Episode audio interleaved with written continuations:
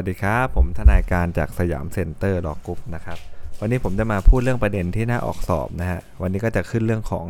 การสอบสวนนะฮะจะเจาะไปในประเด็นที่มันน่าออกสอบเลยนะครับจะไม่ได้มาอธิบายทุกรายละเอียดให้ฟังตั้งแต่ต้นเลยนะฮะกรณีการแจ้งนะครับข้อกล่าวหานะฮะแจ้งข้อหาเนี่ยนะครับความผิดต่างกรรมต่างวาระกันนะครั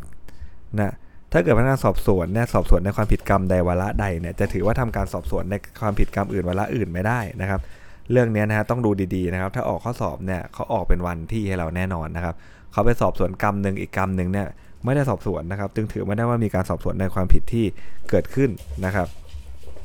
อืมส่วนการสอบสวนคดีนะฮะเราดูแค่ว่ามันมีการสอบสวนการกระทำอันนั้นหรือยังนะส่วนเรื่องการแจ้งข้อหาเนี่ยแล้วแต่ตำรวจครับเขาแจ้งข้อหาอะไรก็ได้นะครับเดี๋ยวพอไปถึงอัยการอัยการอาจจะเปลี่ยนก็ได้นะครับเช่นแจ้งให้ผู้ต้องหาทราบเนี่ยนะฮะหมายความว่าต้องแจ้งข้อหาทุกกระทงไม่ไม่ได้หมายความว่าต้องแจ้งทุกกระทงความผิดนะครับพนักงานสอบสวนจะแจ้งจะแจ้งข้อหาว่าทำร้ายร่างกายเป็นเหตุให้รับอันตรายสาหัสไม่ได้แจ้งเรื่องการความผิดฐานพยายามฆ่าผู้อื่นนะก็ถือได้ว่ามีการสอบสวนความผิดฐานพยายามฆ่าผู้อื่นแล้วอัยการก็เลยฟ้องได้นะครับต่อไปนะเขตอำนาจการสอบสวนตามมาตราสิบแปด สิบเก้า ยี่สิบซึ่งมันเป็นเรื่องสำคัญมากนะถ้าคนละท้องที่กันเนี่ยทำให้การสอบสวนมันไม่ชอบเลยส่งผลไปถึงว่าอัยการเขาไม่มีอำนาจฟ้องเลยนะต้องยกฟ้องมาเริ่มกันใหม่หมดเลยนะครับเพราะนั้นเนี่ยถ้าพนักงานสอบสวนที่ไม่มีอำนาจสอบสวนไปทำการสอบสวนเนี่ยการสอบสวนย่อมเสียไปทั้งหมดนะครับเรามาดูฮะฎีกานะครับ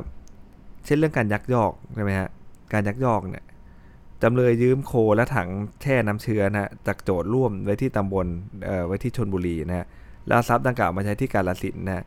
หตุยักยอกเกิดที่ฟาร์มจำเลยครับความผิดเกิดในเขตตำรวจภูธรยางตลาดนะยางตลาดย่อมมีอำนาจนะครับสอบสวนได้สถานที่โจทย์ร่วมส่งมอบทรัพย์ไม่ใช่ท้องที่ความผิดเกิดขึ้นเนาะนะฮะเขาก็ไม่มีอำนาจสอบสวนผ่าไปสอบสวนขึ้นมาก็ต้องดูเจตนาทุจริตเขามันไม่ได้เกิดตั้งแต่เขารับมาถูกไหมมันเกิดตอนเขาเอาไปใช้นะฮะหรือว่าอะไรครั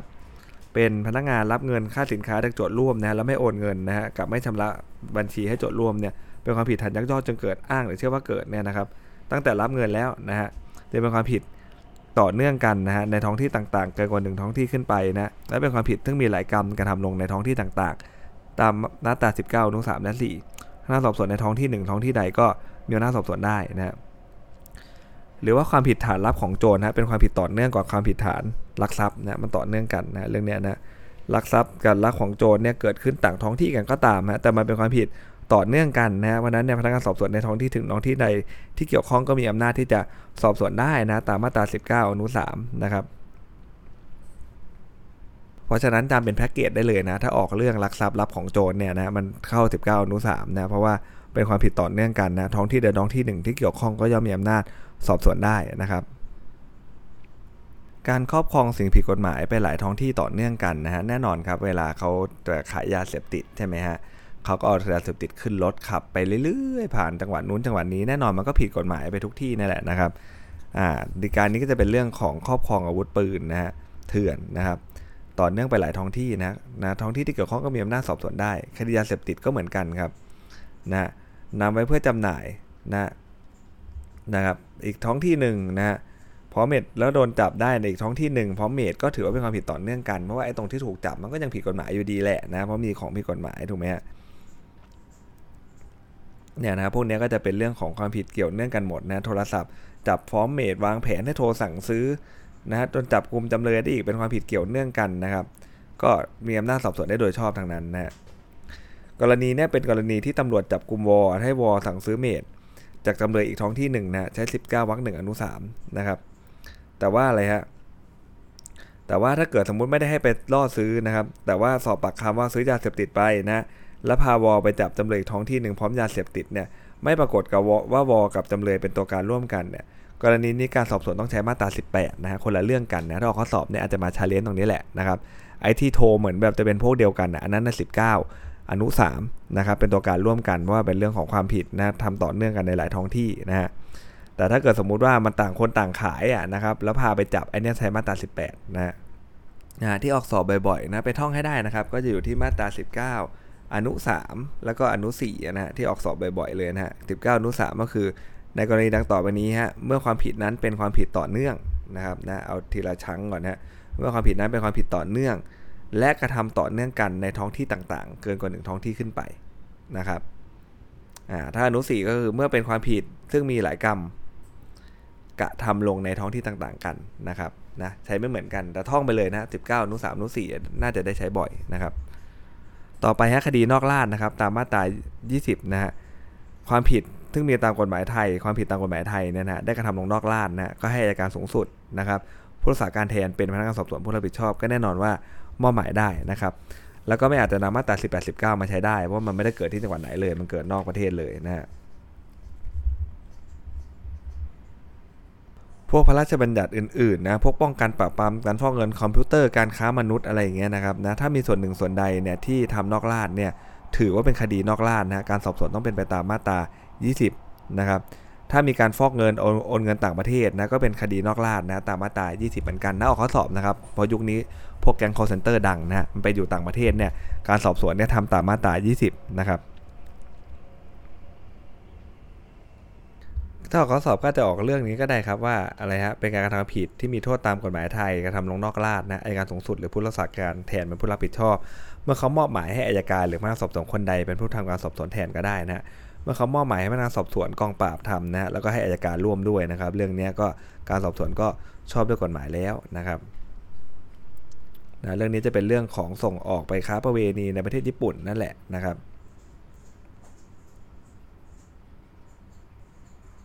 เนี่ยเมื่อผู้เสียหายไม่ยินยอมและไม่สามารถขัดขืนได้ถือว่าเหตุเกิดที่จังหวัดเพชรบูรณ์จังหวัดขอนแก่นกรุงเทพแล้วก็ประเทศญี่ปุ่นหลายท้องที่เกี่ยวพันกันนะเพราะต้องพาตัวเข้ามาเรื่อยๆกว่าจะส่งไปถึงญี่ปุ่นได้นะครับ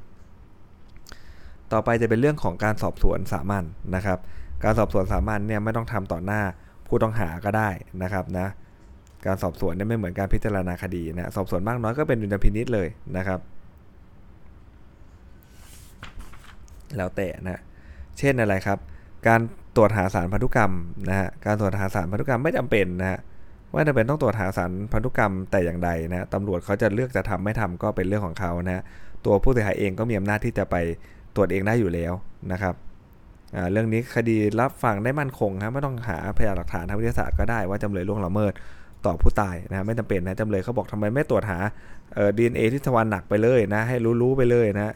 เรื่องนี้น่าจะเป็นเรื่องตุ๋ยกันนะครับนะไม่ตรวจ ดี เอ็น เอ ให้มันชัดๆไปเลยแหละว่าผมตุ๋ยอะไรเงี้ยนะฮะทำเป็นพนักงานสอบสวนไม่ตรวจนะครับเขาบอกว่าคดีมัน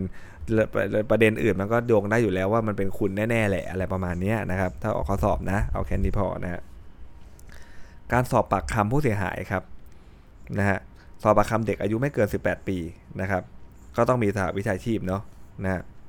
ถ้าเกิดว่าพวกความผิดฐานการโชคชิงทรัพย์ปล้นทรัพย์เนี่ยกระทบกระเทือนจิตใจเด็กอย่างแรงถูกไหมฮะไม่มีสหวิชาชีพอยู่นะครับไม่ได้บันทึกเหตุที่ไม่อาจรอด้วยนะครับก็เป็นการสอบสวนที่มันไม่ชอบด้วยกฎหมายแต่ว่าไม่ได้มีผลทำให้การสอบสวนมันเสียไปทั้งหมดแต่อย่างใดอัยการก็มีอำนาจฟ้องอยู่นะฮะนะการสอบสวนความผิดประเภทแรกนะฮะที่เราต้องไปท่องกันนะฮะเราดูฮะมันจะผิดกระทบกระเทือนใจเด็กหมดเลยนะเพศชีวิตร่างกายไม่ใช่ความผิดเกิดจากการชุลมุนต่อสู้นะความผิดเกี่ยวกับเสรีภาพ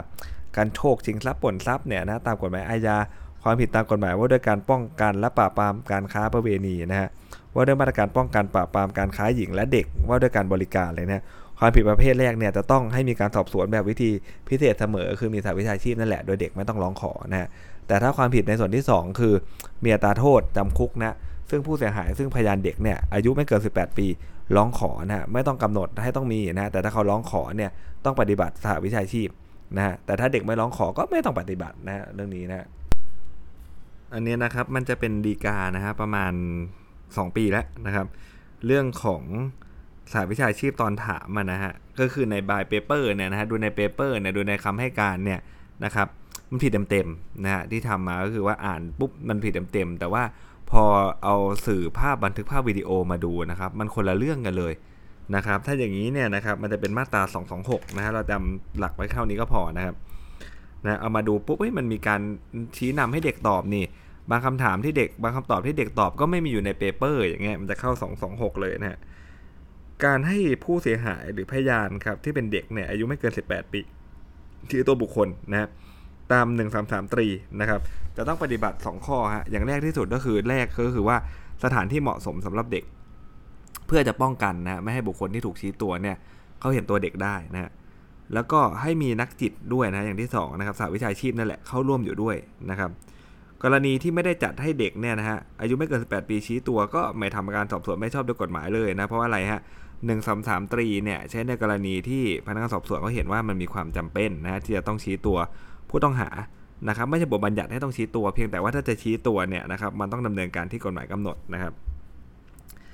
การเริ่มสอบปากคำผู้ต้องหาครับถ้ามีการจับผู้ต้องหาโดยชอบแล้วนะฮะนำตัวผู้ส่งมาส่งมาไม่เกินสี่สิบแปดชั่วโมงนะครับแล้วก็ถ้าจะเกินก็นำไปนะฮะถ้าเกิดว่าการสอบสวนยังไม่เสร็จก็เลือกได้สองทางครับหนึ่งคือว่าพาไปออกหมายขังซะตามมาตราแปดสิบเจ็ดนะครับก็จะออกได้ตามหลักเกณฑ์นะหรือว่าปล่อยชั่วคราวก็ได้ตามหนึ่งร้อยหกนะครับในขณะที่มอบตัวยังไม่มีหมายจับนะฮะไม่มีการจับกลุ่มโดยมาเองโดยที่ไม่มีการออกหมายจับนะฮะก็จะต้องเป็นไปตามหนึ่งสามสี่วรรคห้าเนาะนะครับเมื่อแจ้งข้อหาแล้วจะควบคุมตัวผู้ต้องหาไม่ได้เพราะไม่มีการจับกลุ่มฮะแต่ถ้าเห็นว่านะครับผู้ต้องหาอาจจะหลบหนีเพราะมีเหตุที่จะออกหมายขังตามเจ็ดสิบเอ็ดประกอบหกสิบหกเนี่ยก็จะสั่งให้ตัวผู้ต้องหาไปศาลก็ได้นะครับให้นำมาตราแปดสิบเจ็ดมาบังคับโดยอนุโลมนะการแจ้งข้อหาและการสอบปากคำผู้ต้องหานะครับมาตราหนึ่งสามสี่เนี่ยก็เพื่อต้องการให้ผู้ต้องหาทราบว่าการกระทำของเขาเนี่ยมันเป็นความผิดนะนะฮะไม่จำเป็นต้องระบุอ้างถึงตัวบทกฎหมายนะครับที่และในกรณีที่ทำผิดกฎหมายหลายบทหลายกรรมเนี่ยนะฮะก็ไม่จำเป็นต้องระบุความผิดทุกมาตรานะครับเมื่อพนักสอบสวนได้แจ้งข้อหาความผิดหลักแล้วเนี่ยไม่ต้องแจ้งความผิดที่เกี่ยวพันนะฮะเช่นจำเลยพกอาวุธไปที่สาธารณะใช่ไหมครับและใช้ปืนยิงเขาตายเนี่ยก็แจ้งข้อหาฆ่าคนตายโดยเจตนานะครับพนักสอบสวนก็จะมีอำนาจนะสอบสวนทั้งข้อหาฆ่าโดยเจตนาแล้วก็พกพาอาวุธไปในที่สาธารณะด้วยไม่ต้องแจ้งหมดนะไม่ต้องมาสองแปดแปด สองแปดเก้า อนุสี่สามเจ็ดหนึ่งอะไรอย่างนี้ไม่ต้องนะครับนะแจ้งแค่ข้อหาหลักก็พอนะครับกรณีนะครับมาตราหนึ่งสามสี่นะฮะแม้พนักงานสอบสวนตั้งอีกข้อหาหนึ่งสอบสวนไปปรากฏว่าเฮ้ยมันผิดอีกข้อหาหนึ่งก็เป็นการสอบสวนความผิดนั้นแล้วเขาดูเป็นอันๆไปนะครับไม่จำเป็นจะต้องชื่อถูกไม่ต้องชื่อมาตราถูกแต่มันมีการสอบสวนความผิดในกรรมนั้นหรือยังอันเนี้ยที่สำคัญนะครับสิทธิของผู้ต้องหาที่จะมีทนายนะครับก็อยู่ที่มาตรา หนึ่งสามสี่ทับหนึ่ง นะฮะผู้ต้องหาเนี่ยไม่อาจปฏิเสธสิทธิดังกล่าวได้คือโทษประหารกับเด็กอายุไม่เกินสิบแปดปีในวันที่แจ้งข้อหานะวันที่แจ้งข้อหานะครับก็ถามมีทนายไหมไม่มีจัดให้หมดนะครับปฏิเสธไม่ได้นะนะครับโทษประหารแล้วก็ต้องจัดให้หมดนะครับมาตราสองเก้าศูนย์นะไม่มีอัตราโทษประหารชีวิตนะฮะเขาไม่ได้จัดหาทนายให้นะครับเพราะผู้ต้องหาไม่ต้องการทนายต่อมานะพนักงานอัยการเห็นว่าผู้ต้องหามันมีเจตนาฆ่านี่นะครับเปลี่ยนไปใช้สองแปดแปดข้อหานี้มีอัตราโทษประหารชีวิตครับถ้าเกิดพนักงานสอบสวนไปแจ้งข้อหาเพิ่มเติมนะนะฮะไม่จัดหาทนายให้เนี่ยนะครับอย่างนี้ทำไม่ได้นะฮะต้องจัดหาทนายให้ด้วยนะฮะแม้จะเขาจะไม่ต้องการทนายก็ตามแล้วถามว่าถ้าไม่จัดหาให้การสอบสวนไม่ชอบหรือเปล่าไม่ถึงขั้นนั้นนะแค่รับฟังพิสูจน์ความผิดเขาไม่ได้แต่ไม่ใช่ว่าการสอบสวนไม่ชอบนะจะอยู่ตาม หนึ่งสามสี่ทับสี่ วรรคท้ายนะฮะสิทธิของผู้ต้องหาครับที่เป็นเด็กอายุไม่เกินสิบแปดปีนะครับอ่าคราวนี้เป็นนะครับเด็กที่อะไรฮะเด็กที่เอ่อถ้าเกิดให้เห็นภาพง่ายๆนะแต่มันไม่ใช่แต่มันไม่ใช่ว่าเด็กมันจะดีไม่ดีอะไรงั้นนะแต่ว่าถ้าเห็นภาพง่ายๆก็คือเด็กเลวแล้วกันนะจะเห็นภาพง่ายดีก็จะมาอยู่ที่มาตรา หนึ่งสามสี่ทับสอง และนะครับจะใช้หนึ่งสามสามทวีมาใช้โดยอนุโลมนะฮะถ้าเป็นความผิดเกี่ยวกับทางเพศนะฮะเกี่ยวกับชีวิตร่างกายเป็นชุมนุมต่อสู้เสรีภาพการโชคชิงทรัพย์ปล้นทรัพย์อะไรเนี่ยนะครับพนักงานสอบสวนจะต้องเชิญอัยการเข้ามานะนักจิตนักสังคมสงเคราะห์นะฮะมาร่วมในการสอบปากคำผู้ต้องหาที่เป็นเด็กด้วยนะแม้เด็กจะไม่ต้องการก็ตามนะครับถ้าเกิดไม่ปฏิบัติให้ถูกต้องเกิดอะไรขึ้นครับจะรับฟังเป็นพยานหลักฐานพิสูจน์ความผิดของผู้ต้องหาไม่ได้แต่ไม่ได้ทำการให้การสอบสวนมันเสียไปทั้งหมดนะและไม่กระทบถึงอำนาจฟ้องของอัยการด้วยนะครับ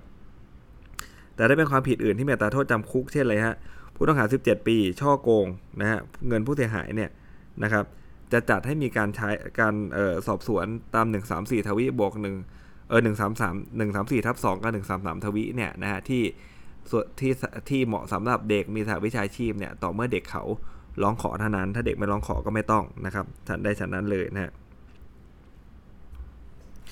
แล้วก็มาตรา หนึ่งสามสี่ทับสอง ประกอบ หนึ่งสามสามทวีเนี่ยใช้กรณีสอบปากคำนะฮะไม่ได้ใช้บังคับในการรวบรวมพยานหลักฐานอื่นๆด้วยนะครับถ้านำตัวไปชี้ที่เกิดเหตุโดยไม่มีบุคคลต่างๆอยู่ด้วยเนี่ยก็ชอบด้วยกฎหมายแล้วนะเขาใช้แค่เรื่องอะไรครับเรื่องชี้ตัวเฉยเนาะหนึ่งสามสามตรีนะฮะแล้วก็เรื่องของการสอบปากคำเด็กนะครับ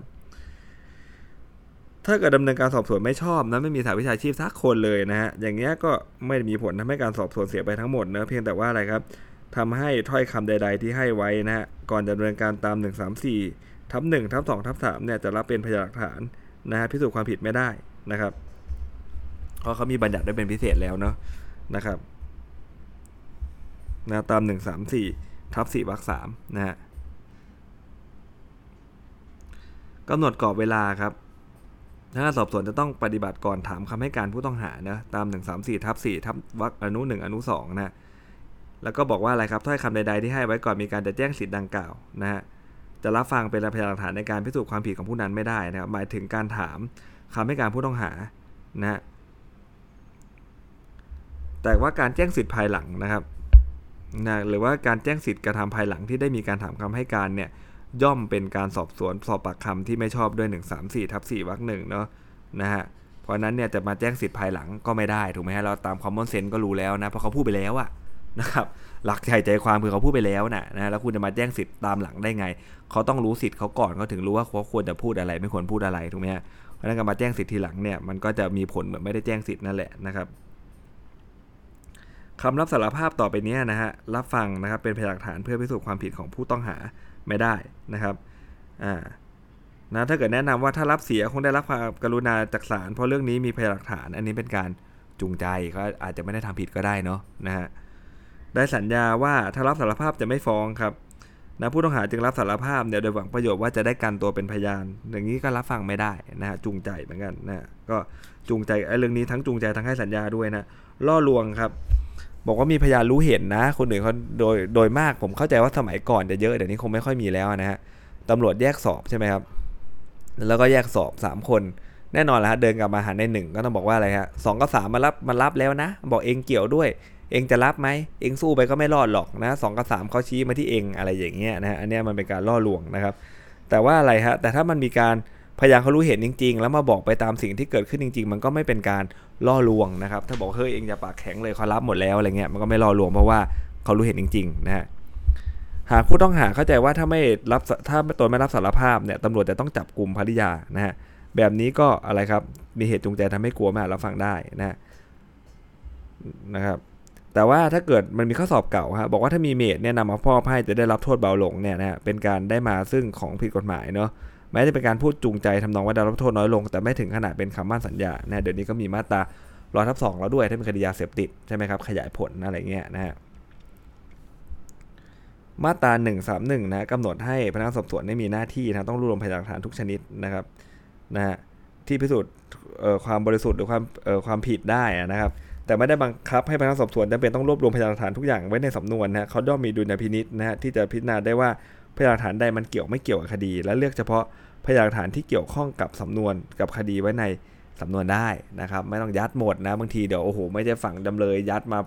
พันกว่าแผ่น สองพัน แผ่นอย่างเงี้ยนะฮะไม่ได้เกี่ยวอะไรกับคดีเลยนะครับแบบเนี้ยก็ไม่จำเป็นนะที่จะต้องใส่ไว้ในสำนวนนะครับต่อไปเป็นเรื่องการชี้ตัวผู้ต้องหานะซึ่งเป็นเด็กนะครับอายุไม่เกินสิบแปดปีก็ทำเหมือนกันเลยนะครับนะมันจะพาราเลลกันอ่ะแค่กับฝั่งกันเฉยๆนะครับก็คือเหมือนกันนะจัดให้มีการชี้ตัวที่ที่เหมาะสำหรับเด็กนะฮะติดติ๊กเกอร์ยีราฟหน่อยเขาเป็นเด็กเลวแต่เขาก็ยังเป็นเด็กอยู่นะครับนะนะป้องกันไม่ให้ตัวนะครับผู้ต้องหาที่เป็นเด็กนั้นได้เห็นตัวบุคคลที่ทำการชี้ตัวนะแต่ไอ้เรื่องนี้มันจะแตกต่างกันนิดนึงนะก็คือว่าไม่ต้องมีนักจิตนักสังคมสงเคราะห์หรือบุคคลที่เด็กร้องขอหรืออัยการอยู่ร่วมด้วยนะไม่เหมือนเด็กดีไปชี้ตัวนะถ้าเด็กดีไปชี้ตัวผู้ต้องหาเนี่ยต้องมีสหวิชาชีพมาเว้นแต่เด็กเขาบอกว่าไม่ต้องการไม่ต้องมีก็ได้อย่างเงี้ยก็ชี้ได้เลยนะครับแค่กันไม่ให้เห็นหน้ากันก็พอนะแต่ถ้าเป็นเรื่องของการชี้ตัวเด็กเลวเนี่ยนะครับนะกระทำในส่วนที่ที่มันเหมาะสมก็พอนะครับแต่ไม่ต้องมีนักจิตนักอะไรอยู่ข้างๆตัวเด็กที่จะถูกชี้ตัวนั่นเองนะครับอ่าสำหรับวันนี้ก็น่าจะมีนะครับส่วนที่สำคัญอยู่เพียงเท่านี้นะครับสวัสดีครับ